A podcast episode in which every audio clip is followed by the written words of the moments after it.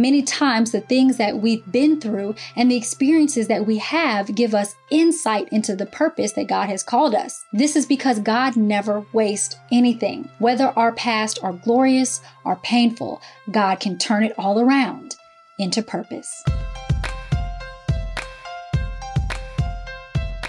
Hello, beloved, and welcome to Beloved Women with me, Christina Patterson, where we help women to learn, love, and live God's Word.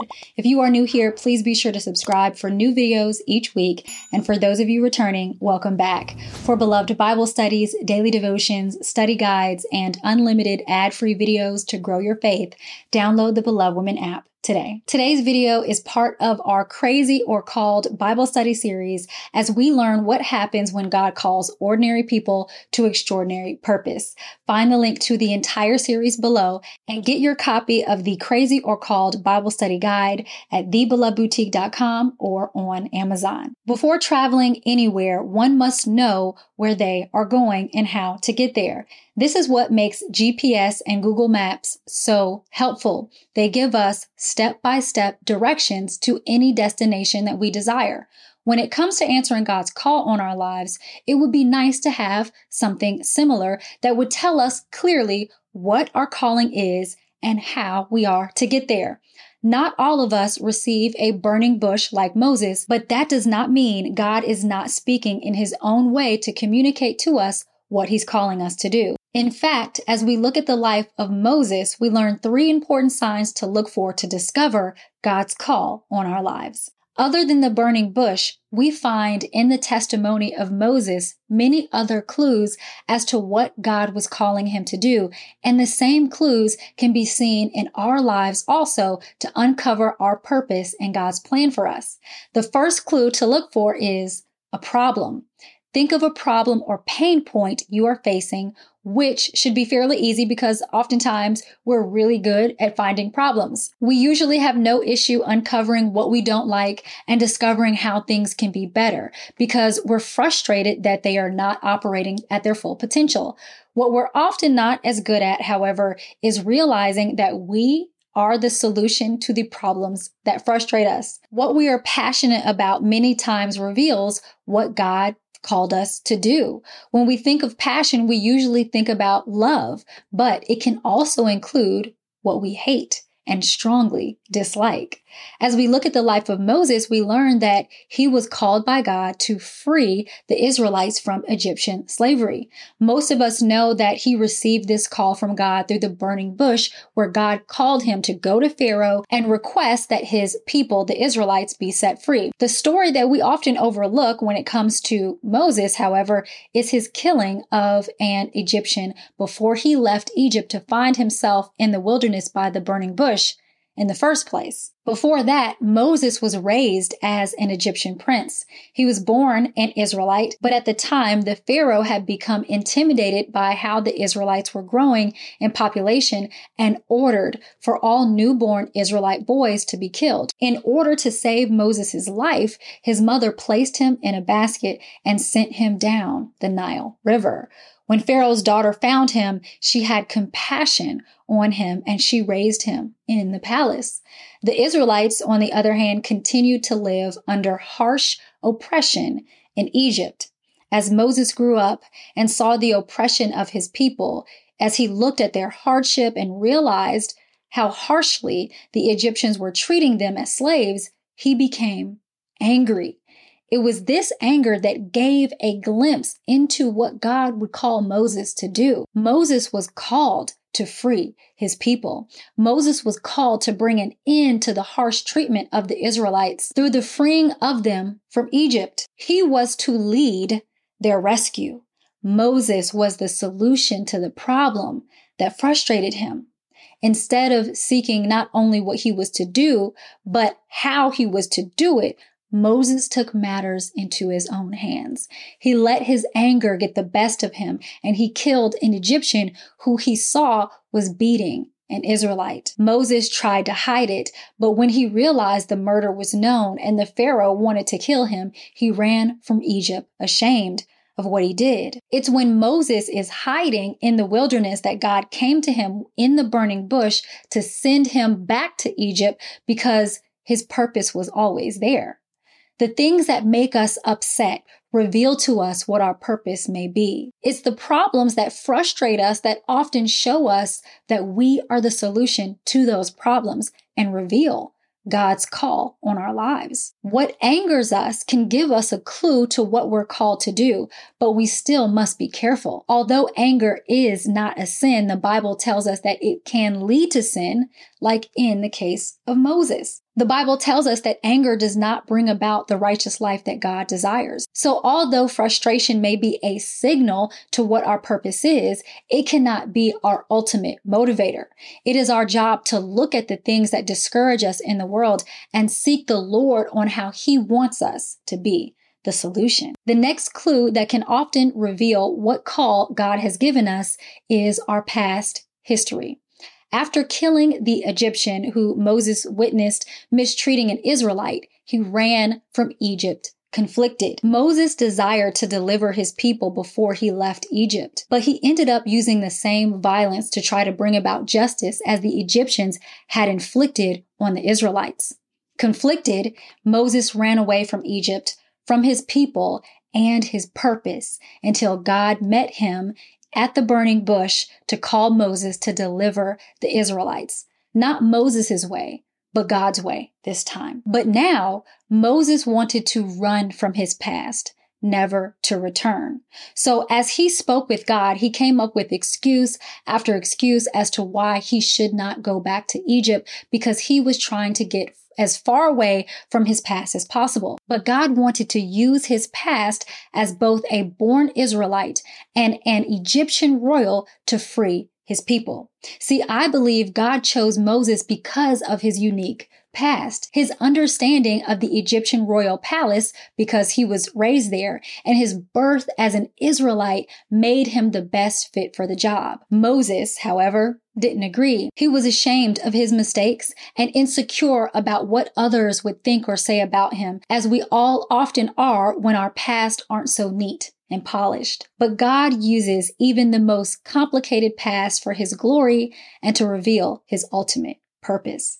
As the Bible tells us, all things work together for God's glory and for our good. Even a past we would rather run from, like Moses, God can and will use it to propel us into what He is calling us to do. Running away is often easier, but it's sometimes in the opposite direction of where God is calling us, and our past too reveal our purpose. Many times the things that we've been through and the experiences that we have give us insight into the purpose that God has called us. This is because God never wastes anything.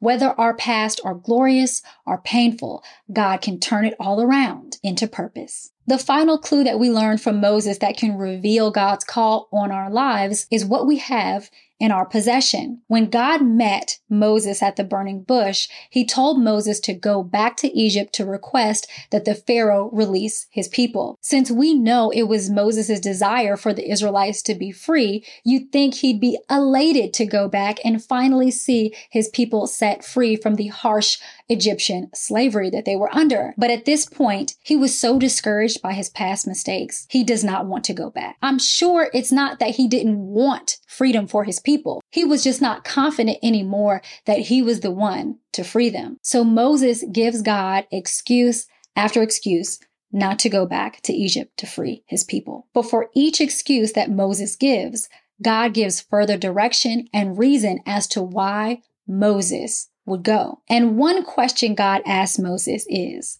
"What's in your hand?" Moses replies, "A staff." God then showed Moses how that ordinary staff would perform wonders and miracles that would help him as he answered God's call on his life. Before, the staff was just that, a staff. But with the power of God's call, it became a means by which miracles would be performed. God can use the ordinary things in our possession in miraculous ways if we surrender them to Him. This means that what's already in our possession many times can serve as a clue to our call. God doesn't give us a building, but He gives us the raw materials to make a building. So what are your raw materials?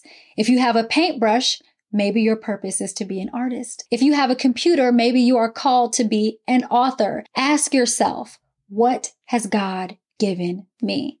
When I was in high school, I accidentally, and I say accidentally, but I know this was God's providence, signed up for a video production class. I almost dropped out of this class, but I decided to talk to the teacher before dropping out. When I talked to the teacher, I realized that video production was something that I thought I actually might be interested in, especially when I found out that it was in this class that produced the morning announcements and that I could be on the morning television news show for my school. It was in that class where I learned how to produce, shoot, plan, and edit videos. It taught me everything that I'm using now to create these videos. At the time, I had no idea. YouTube and online video wasn't even a thing. It wasn't even that popular. I then went to school for business. After that, I planned to get my MBA, but I was led by God to go to seminary. And I remember feeling just all over the place. I have a degree in business, a master's in theology. I love entrepreneurship, and I'm pretty good at video production. I felt like maybe I should have focused on one thing and potentially just got distracted and made mistakes in some of the decisions that I made. But now, in hindsight, running a Christian YouTube business and ministry, God brought it all together in time. The gifts that I had in my hand were indicators of the call that God had on my life. So I want to ask you the same question that God asked Moses. What is in your hand? Now, you might feel that you don't have much in your hand and that you don't possess a lot, but that's okay because God does not need a lot to do a lot.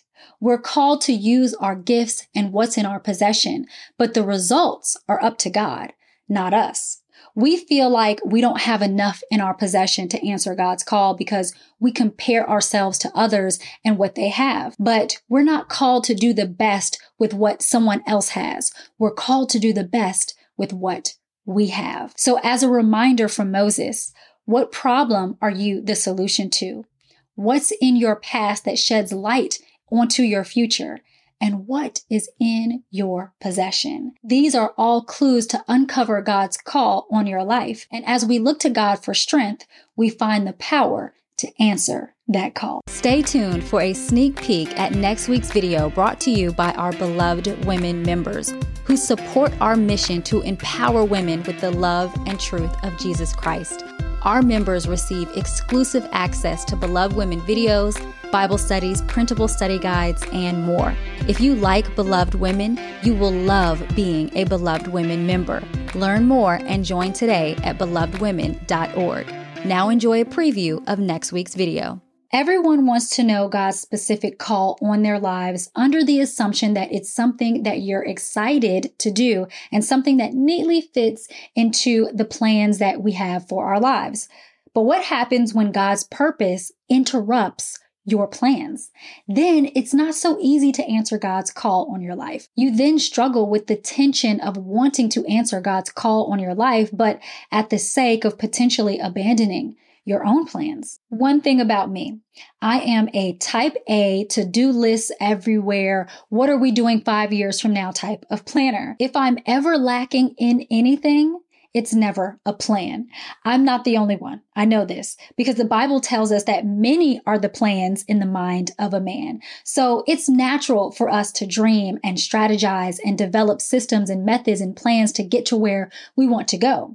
The issue is that our plans don't always work out as well planned. And many times this is at the hand of God himself. In fact, the full scripture says, many are the plans in the mind of a man, but it is the purpose of the Lord that will stand. Just as fast and good as we can make a plan, God can interrupt it. So what happens when our plans are interrupted by God's purpose? Well, that depends on the person. But if there is anyone who understands how God's purpose can seemingly derail our plans, it's our sister Mary.